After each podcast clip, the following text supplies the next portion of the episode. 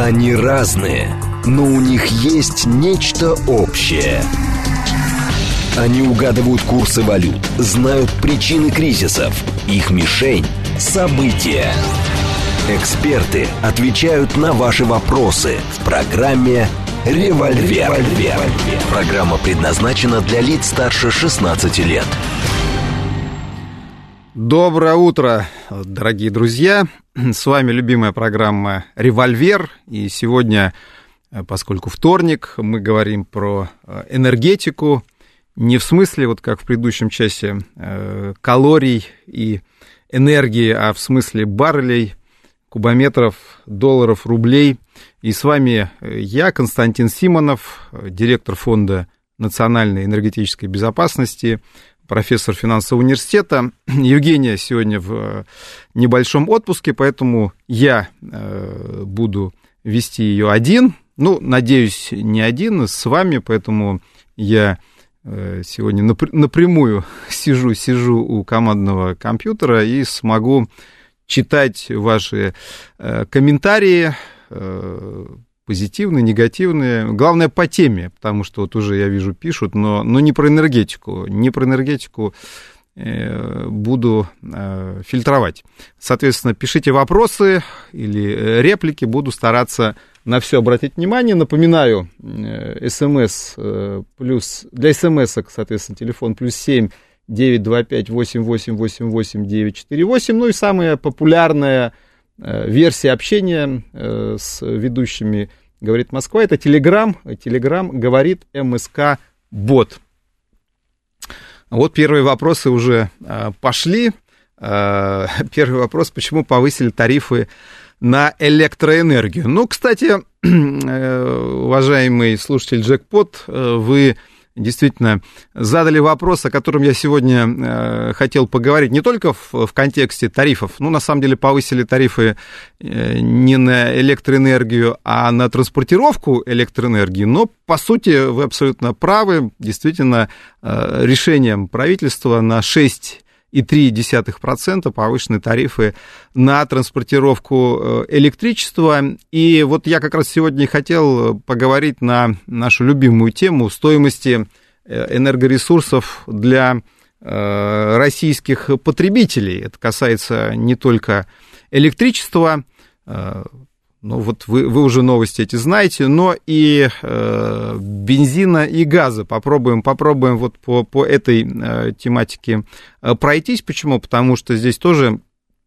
э, достаточно большое э, количество и новостей, и обсуждений. Ну а самое главное, что мы же понимаем, что аспект экспортных цен, он достаточно сильно связан с стоимостью энергоресурсов на внутреннем рынке. Вот, ну, соответственно, вот уже вижу как раз и про дизель идут вопросы, так что сейчас со всем этим будем разбираться. Ну, на самом деле, с точки зрения электроэнергии, чтобы не забыть, действительно, тарифы на транспортировку повышены. Э, там все просто, и даже в э, объяснительной части все довольно откровенно написано в связи с необходимостью Э, финансирование инвестиционных программ в электросетевом комплексе. Э, ну, на самом деле, это давно известно, что у нас, к сожалению, тариф на электроэнергию э, приобрел характер запихивания туда всего, что только возможно.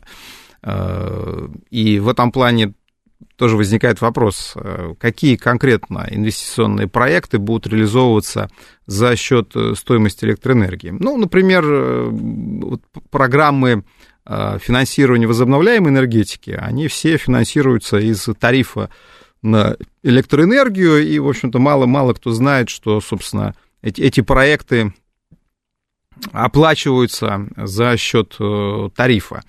И э, ну, другие проекты, например, строительство э, мусоросжигающих заводов, которые тоже должны стать генераторами электроэнергии при сжигании, тоже, соответственно, финансировать должны из э, тарифа.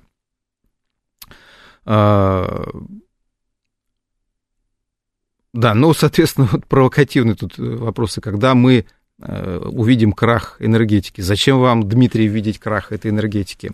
Не совсем понятно. Ну, видимо, у вас какие-то свои соображения. Ну, ладно, соответственно, с точки зрения энергетики, да, тарифы, тарифы растут, потому что нужно финансировать большое количество, на мой взгляд, не вполне очевидных сюжетов. Не вполне очевидных сюжетов, как в случае с развитием той же самой зеленой энергетики. Собственно, постоянные слушатели знают прекрасно мое мнение об этом.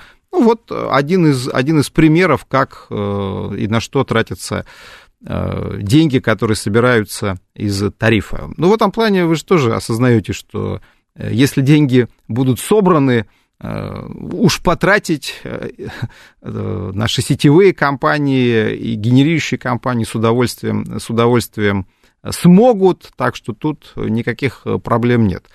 Э, собственно, э,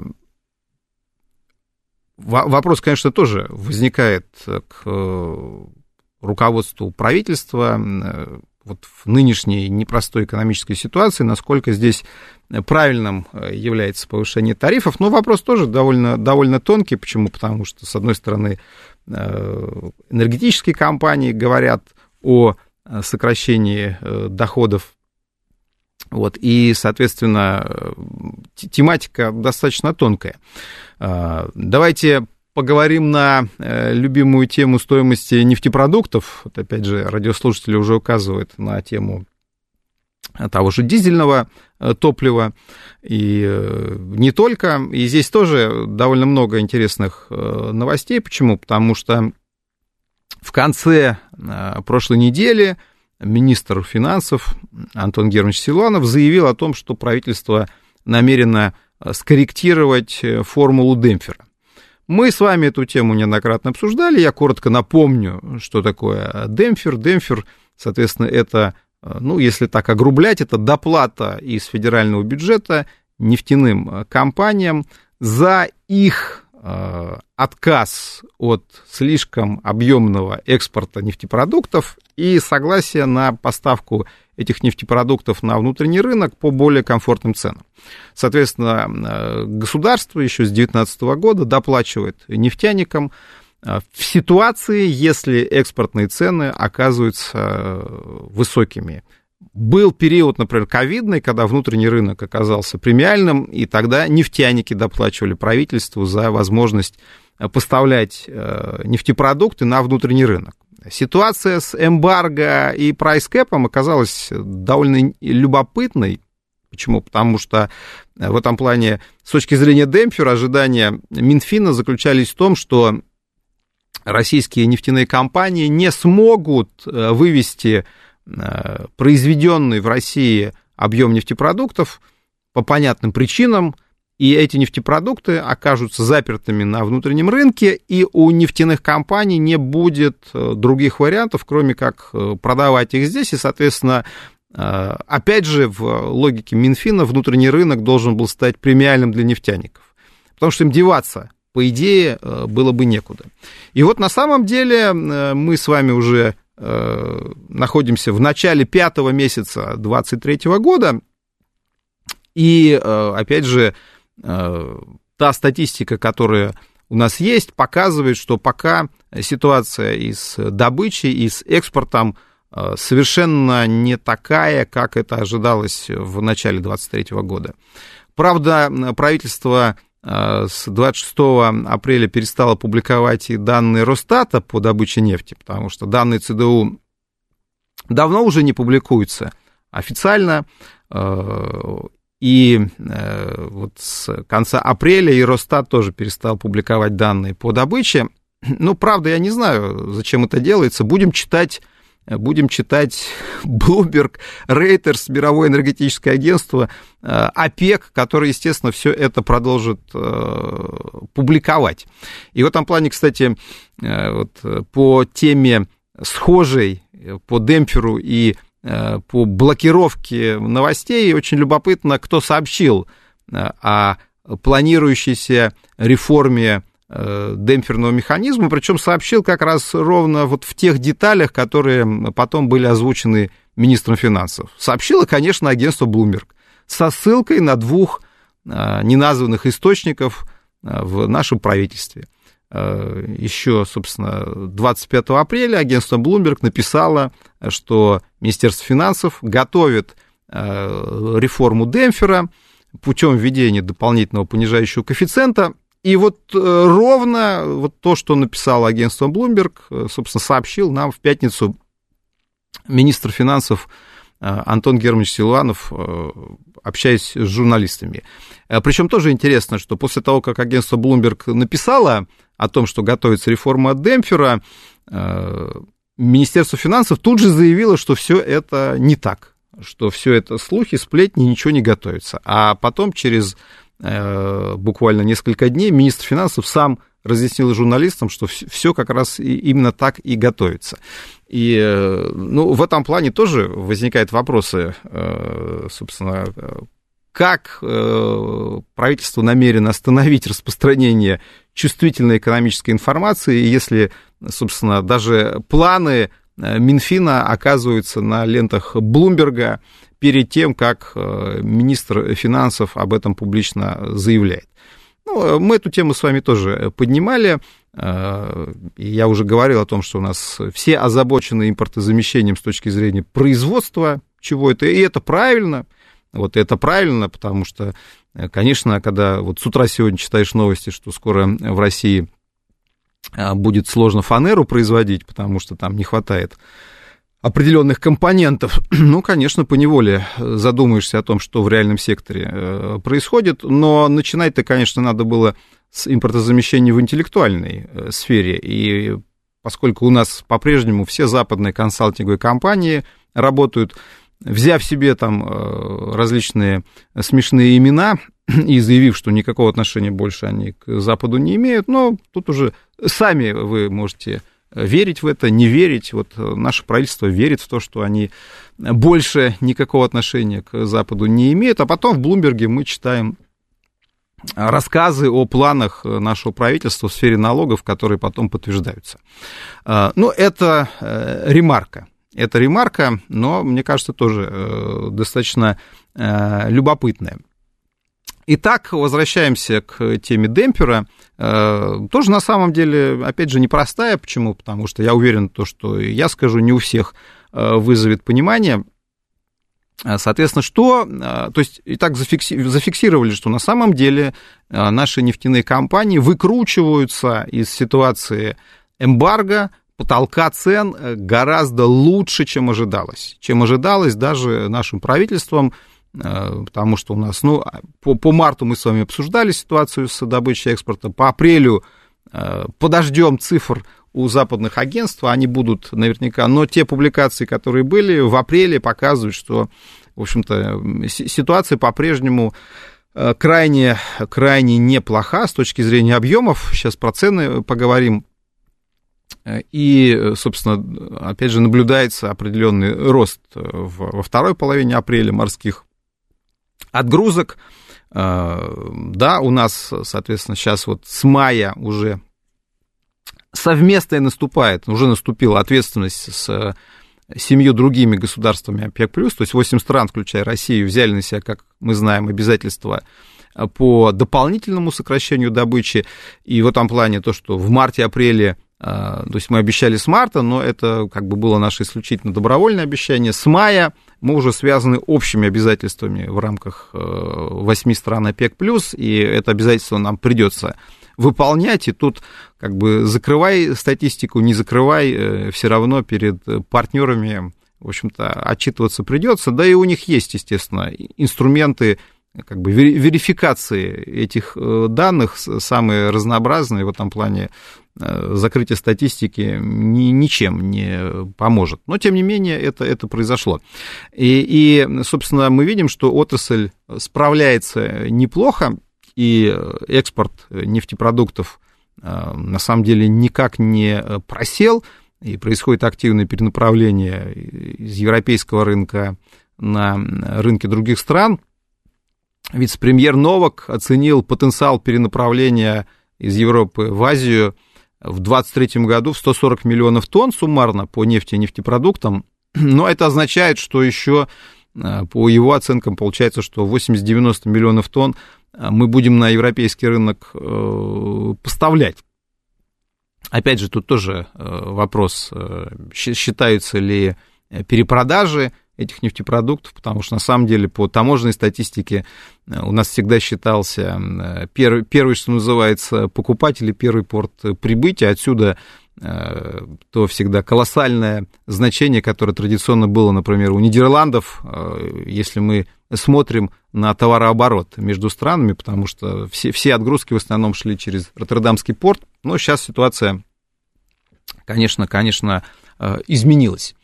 Вот. И, э, собственно, мы видим, что нефтяные компании, они э, действительно выкручиваются. Э, я вот в перерыве поподробнее посмотрю ваши смс но уже вижу, такие идут там комментарии на тему жирных котов. Нефтяники как жирные коты. Там вот пишут, разбогатели.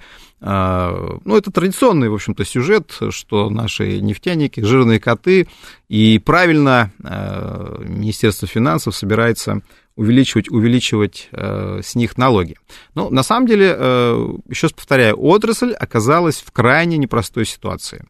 И именно сами нефтяные компании вынуждены крутиться, вертеться, перепродавать нефть. И на самом деле борются они я вот понимаю вашу иронию, борются они не только за свой э, кошелек, а за наш с вами тоже, потому что примерно 40% с лишним даже прямых, э, 40% в бюджете федеральном это прямые налоговые и таможенные сборы с нефтяных компаний, еще раз подчеркиваю, только прямые, то есть это рентные платежи, без остальных налогов, которые платит весь бизнес. А что касается вот тех примеров, которые вы приводите на тему, кто там как разбогател, э, вы же понимаете, что это богатство не э, связано с тем, что в кармане у нефтяников прям э, выросли пачки, пачки долларов. В основном это богатство связано с ростом стоимости самих компаний. А рост стоимости самих компаний связан как раз с эффективностью их работы.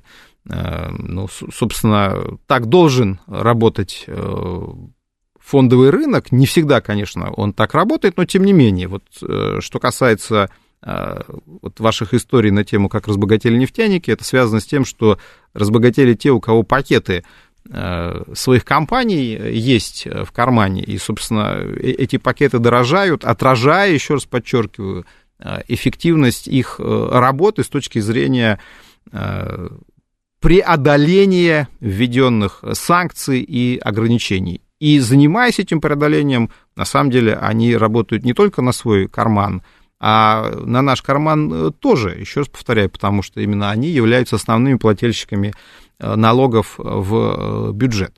И вот тут, конечно, и возникает вопрос, что, да, опять же, не секрет, что нефтяники дают эти самые дисконты. Правда, опять же, вот э, вице-премьер Новак э, на прошлой неделе заявил, что эти дисконты сокращаются, оценил их э, где-то уже в 26-28 долларов за баррель, причем я бы обратил внимание, что на самом деле вот эта цифра 26-28 это еще цена, куда в этот дисконт надо запихнуть и фрахт. То есть на самом деле это не совсем дисконт, это дисконт э, с фрахтом, то есть это э, разница э, между ценой ФОП и ценой, ну, раньше обычно был индекс CIF, ну, сейчас, сейчас чаще я вижу индекс DAP, Delivered Pod, то есть, ну, короче говоря, под дисконтом подразумевают разницу в стоимости нефти в российском порту отгрузки и э, в порту э, получения этой нефти конечным покупателям. Например, индийским портом или китайским портом или турецким портом. Вот, э, чаще всего смотрят на Индию, вот и транспортное плечо большое, а вот вице-премьер Новак оценивает вот эту разницу в 26-28 долларов – Агентство Reuters оценивает эту разницу в э, уже где-то 23-25 э, долларов за э, баррель. Ну, это да, это та плата, которую приходится действительно сегодня вносить за перекройку логистических потоков, о чем мы много говорили. Но тем не менее, тем не менее, мы знаем, что уже с апреля работает новая налоговая система, правда, пока она не слишком эффективна. Почему? Потому что на апрель разрешенный дисконт был 34 доллара, с мая 31 доллар. Но если возьмете сегодняшний, вот сегодня утром бренд стоит примерно 79 долларов. Давайте вычтем 31 доллар, мы получим 48 долларов. Цена вот по этому условному Аргусу на, собственно, вот э, на апрель была чуть более 50 долларов, то есть на самом деле это более выгодно для бюджета было считать. И вот, собственно, э, Минфин э, смотрит, читает Рейтерс, и ему кажется, что нефтяники, вот как кажется и некоторым радиослушателям, они не доплачивают, и тогда он придумывает такую идею, а давайте просто введем коэффициент, вот есть формула демпфера, да, она достаточно сложная, можете там ее посмотреть в законе, как, собственно, и налоговая формула, они достаточно непростые, и зачем, зачем что-то долго думать? Давайте введем коэффициент 0,5. Ну, просто на 50% сократим выплаты по демпферу. И, как оценил министр финансов, это даст бюджету примерно 30 миллиардов рублей экономии в месяц. Э, ну, с одной стороны, опять же, логика-то понятна, что вроде как пока Э, бюджет еще не отловил позитивные изменения вот в этих дисконтах, потому что сокращение дисконтов означает эффективность наших нефтяных компаний. Ну, почему? Потому что им удается продавать нефть на более выгодных условиях. И на самом деле, ведь правительство, когда оно докручивало налоговый механизм, оно э, эти правила игры и определило. Оно сказало, что, дорогие нефтяники, вот вам разрешенный уровень дисконта. Если вам удается продать эту нефть на лучших условиях, молодцы, это ваша прибыль, потому что мы вам вот в нынешних условиях да, помочь особо не можем. Мы надеемся, что вы сами выкрутитесь. И вот они выкручиваются, соответственно, э, а, а разрешенный размер я сказал на апрель-май, а дальше, соответственно, в июне-июле он будет снижаться, и в июле составит 25 долларов, как раз. Вот это тот уже размер, о котором пишет э, агентство Reuters, это даже ниже, чем тот, те цифры, которые называет вице-премьер Новак. А, и, и в июле им будет э, еще тяжелее, потому что, во-первых, э, соответственно, дисконт будет 25, во-вторых, уже точно мы будем сокращать добычу хотя бы в рамках наших отношений в ОПЕК+, Э, опять же, докручиваются санкции постепенно, ведется борьба и с банками, которые проводят транзакции, ведется борьба с флотом, который перевозит российскую нефть. На самом деле э, Соединенные Штаты не спят и, в общем-то, э, борьбу активную продолжают. Вот, и на самом деле в этой, в этой ситуации рассматривать все время нефтяные компании как Э, как э, жирных э, котов, с которых надо еще что-то выдаить, это тоже такая опасная штука. Но это очень простой подход, но на самом деле не самый правильный и не самый верный.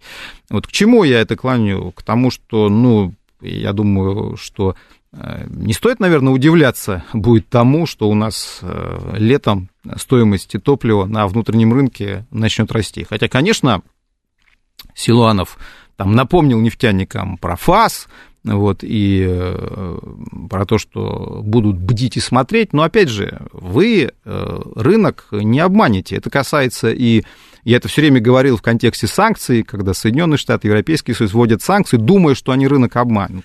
Рынок вы не обманете, но это касается и тех решений, которые принимаются у нас внутри. Вот. И в этом плане, если вы вводите понижающий коэффициент 0,5 на демпфер, ну, это означает, что действительно э, очевидно совершенно, что стоимость топлива на внутреннем рынке расти будет. Нравится нам это или не нравится, но нам, конечно, скорее не нравится. Давайте прервемся на рекламу, а потом продолжим. Они разные, но у них есть нечто общее – Они угадывают курсы валют, знают причины кризисов.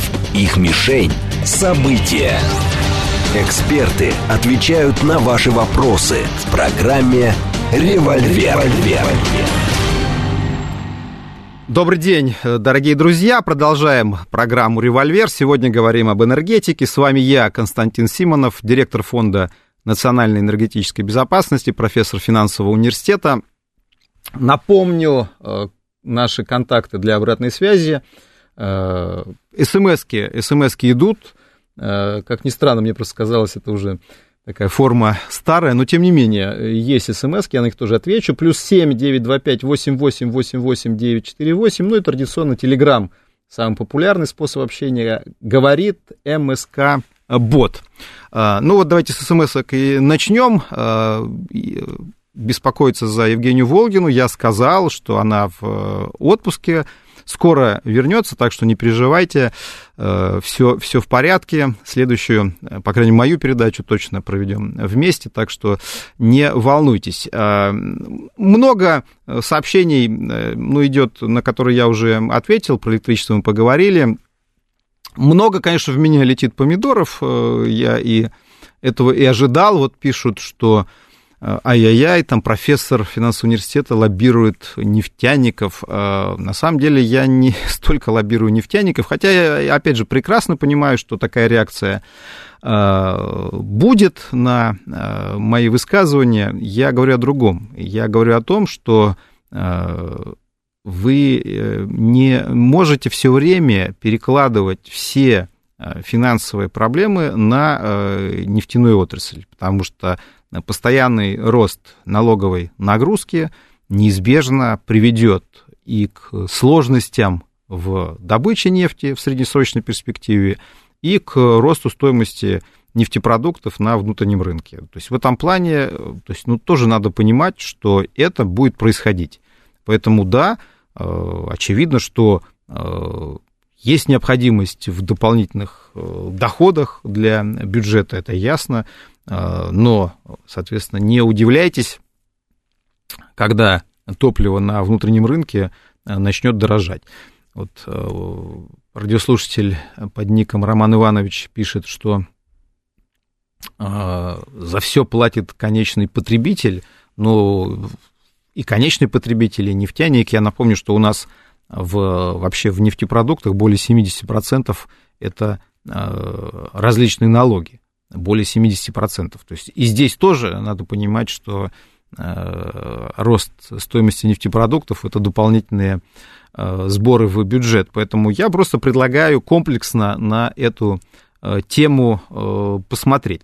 Наш старый радиослушатель, стратегический инвестор, которого я категорически приветствую, спрашивает, почему, интересный вопрос задает, почему нет провокаций или терактов в отношении нашего теневого флота – действительно, а, мы приводили цифры, которые есть в западных агентствах относительно того, какое количество судов в теневом режиме э, занимаются перевозкой российской нефти, но в теневом режиме, э, как вы понимаете, э, при современном спутниковом контроле возить нефть в абсолютно теневом режиме нельзя. Речь идет о том, что эти суда Э, пытаются а, несколько усложнить понимание, сколько там э, российской нефти и, собственно, в каких портах э, происходит перегрузка, смешивание, а главное, основная, основная история связана с перевалкой борт-оборт, когда, в общем-то, проконтролировать действительно объем этой перевалки даже со спутника достаточно проблематично. И э, действительно этот флот э, существует, работает и сильно нас э, выручает. Пока, пока такого рода действительно провокаций, связанных с задержанием судов, нет, но это не означает, что в целом не ведется работа с данным теневым флотом. Ну, в прошлый раз мы подробно обсуждали последние инструкции Министерства финансов США, где как раз говорилось о том, что судовладельцам необходимо внимательно отслеживать а, соблюдение потолка а, ценового. Но опять же, когда цена, то есть это опять же было актуально, когда мы заявили о новой сделке ОПЕК+, и, соответственно, цена пошла вверх, а потом финансовые спекулянты опять начали цену на бренд опускать, и сейчас, собственно, как я уже сказал, бренд стоит 79 долларов, а потолок 60. Вот, то есть разница сейчас меньше 20 долларов. Я имею в виду разницу бренд и Юрос по потолку. Ну, на самом деле, вот в эти, конечно, дисконты практически все поставки влезают. И вот сейчас в моменте тоже не, не, непонятно, а за что бы, например, арестовывали. Я понимаю, что Соединенные Штаты всегда найдут за что, но тем не менее, вот при нынешней ценовой конъюнктуре это сделать э, все-таки сложновато и скандальная будет история. И тем более, еще раз повторяю, здесь э, Соединенные Штаты постоянно подчеркивают, что они не против, э, чтобы судовладельцы перевозили российскую нефть. Они против, чтобы нарушалось правило, правило price cap. Все. Э, и в этом плане даже по данным агентств, которые специализируются, там, например, Вартекса, которые специализируются на перевозках нефти, я вот их свежий доклад читал, они там а, открыто публикуют те цифры, Э, сколько западных судовладельцев, сколько судов, э, принадлежащих европейцам, до сих пор участвуют в перевалке нефти, и это не нарушение санкций, это вполне-вполне э, легальные истории, собственно, которые, которые не нарушают, еще раз подчеркиваю, ни европейских, ни американских санкций. Но, тем не менее, жесткий комплайнс, проверки ведутся и по судовладельцам, и по транзакциям, вот скажем, там история, э, связанная с отказом в американских страховках э, индийской компании, которую подозревают в перевозке российской нефти по цене выше потолка. Ну, Индия сейчас основное такое поле, поле битвы, потому что Китай, понятно, он будет торговать в любом случае, а на втором месте сейчас по закупкам российской нефти Индия, и, собственно, политических аргументов для давления на Индию, конечно, э, намного больше. И, соответственно, э, индийские банки занимаются проверкой ряда сделок э, на предмет потолка, об этом тоже западная пресса пишет. А, собственно, с точки зрения американских страховок, но это, собственно, вопрос к нам, вот когда мы уже наконец-то создадим свои собственные инструменты Э, страхования, страхования э, нефтяных перевозок. Э, здесь нет, на мой взгляд, ничего такого сложного и проблемного. А, поскольку мы с вами сегодня все-таки поподробнее занялись ситуацией на внутреннем рынке, давайте про электричество поговорили, про нефтепродукты поговорили, про газ тоже поговорим, потому что в последней неделе опять возобновилась дискуссия на тему что будет с э, газом на внутреннем рынке.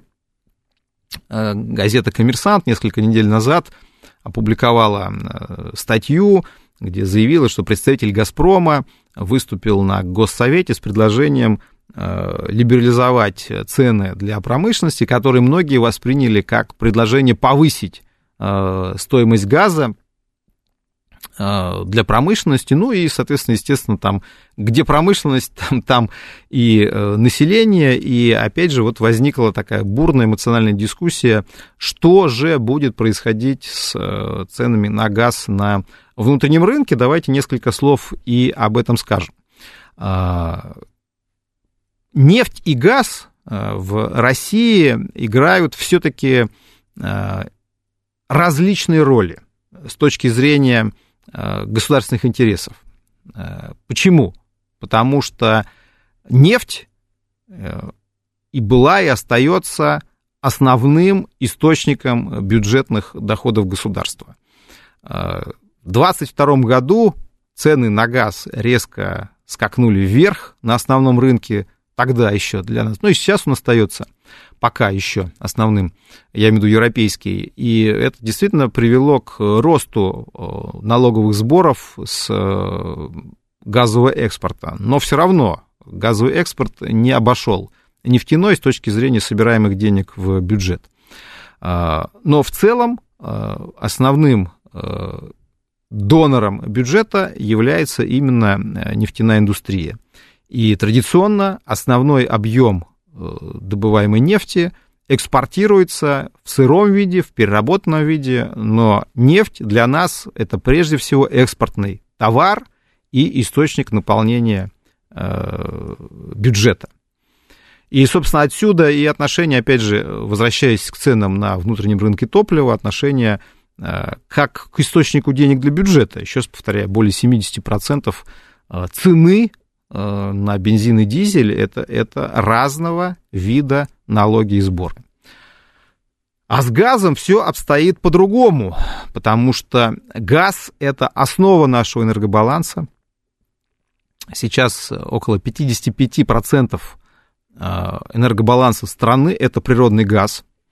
То есть газ традиционно э, играет роль основного источника энергии для э, промышленности, да и для населения тоже. Это связано с многими аспектами, но прежде всего с тем, что мы крупнейшие в мире обладатели газовых запасов, и это логично, что мы этот ресурс используем для того, чтобы получить энергию и обогреться, потому что э, мы, мы живем, как вы прекрасно знаете, в общем-то, в северной стране, и э, топить нам приходится, и приходится довольно активно.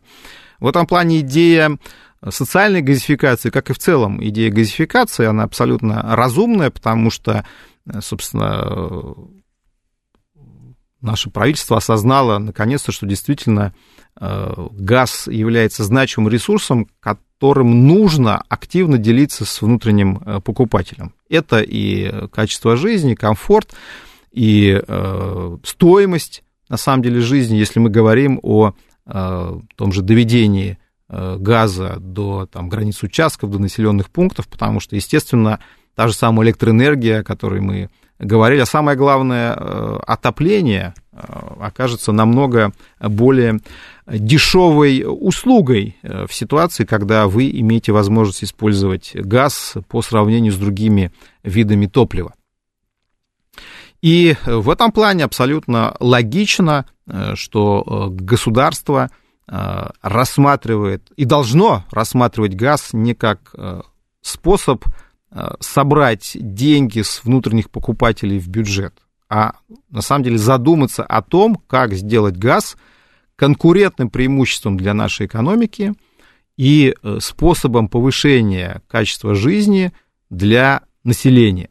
И в этом плане э, Фонд национальной энергетической безопасности, который много лет этой темой занимается, и ни одно исследование провел и опубликовал на этот счет, мы всегда говорили, что в центр любых изменений на газовом рынке нужно поставить покупателя, потребителя.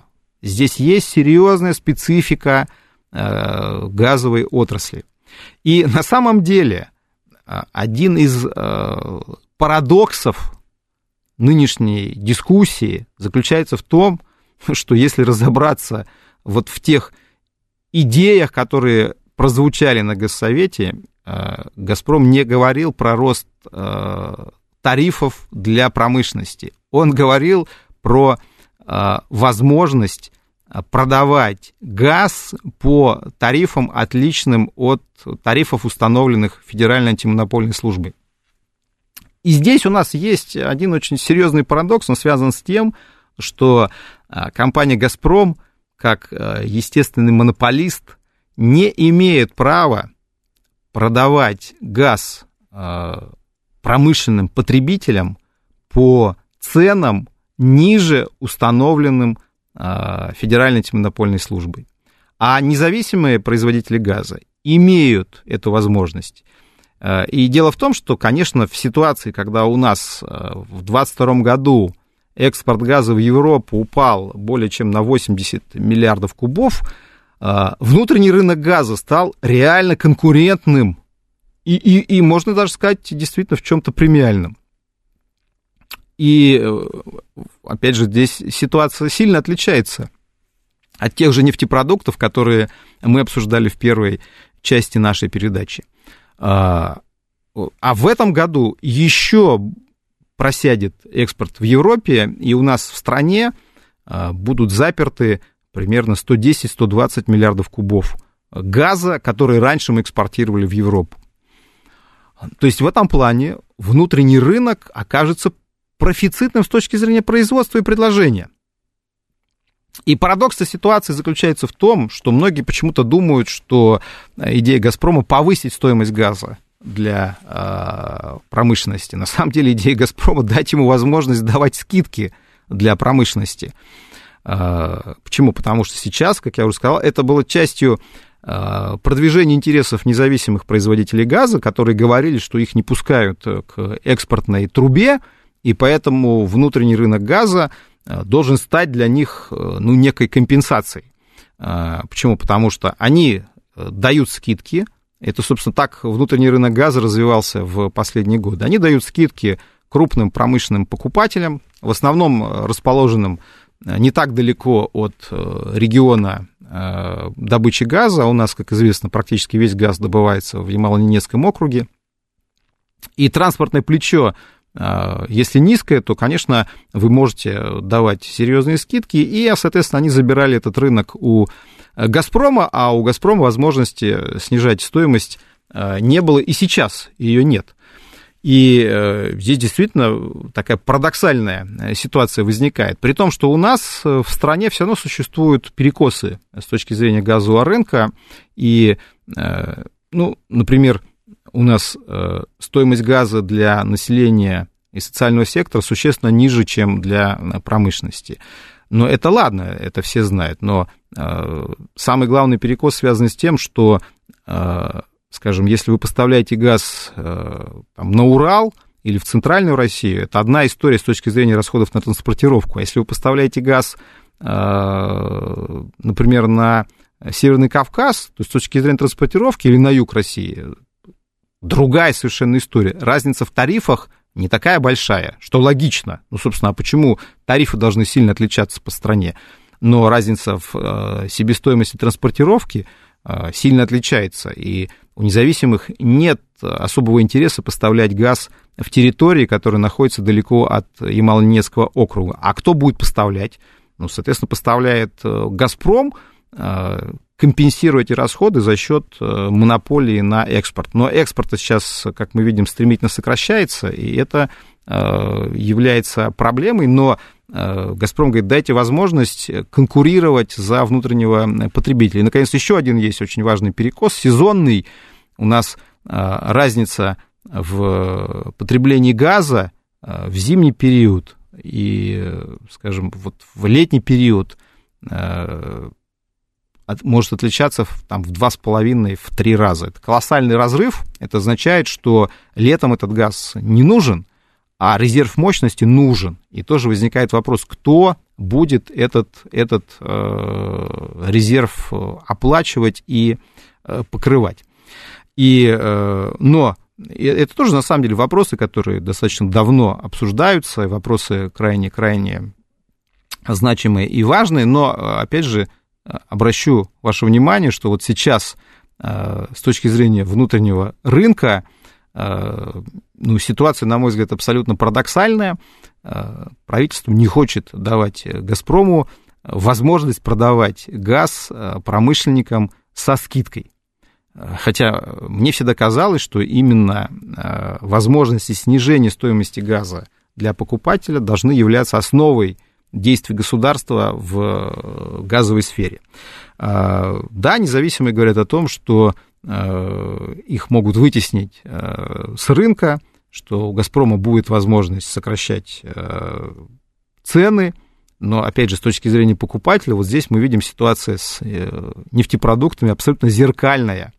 Да, нефтяники думают все-таки, как повысить цены, Газпром думает о том, как э, сократить цены, но понятно, что он хочет вернуть себе ту часть рынка, которая у него э, забрали независимые производители, между прочим, уже до там, почти до 40% внутреннего рынка э, Газпром, я имею в виду рынка в зоне ЕСГ, единой системы газоснабжения, Газпром не контролирует. И вот, вы знаете, очень интересный и показательный был сюжет, тоже достаточно шумный на прошлой неделе, связанный с решением президента Путина ввести внешнее управление э, на активах немецкой компании Uniper и финской компании Fortum.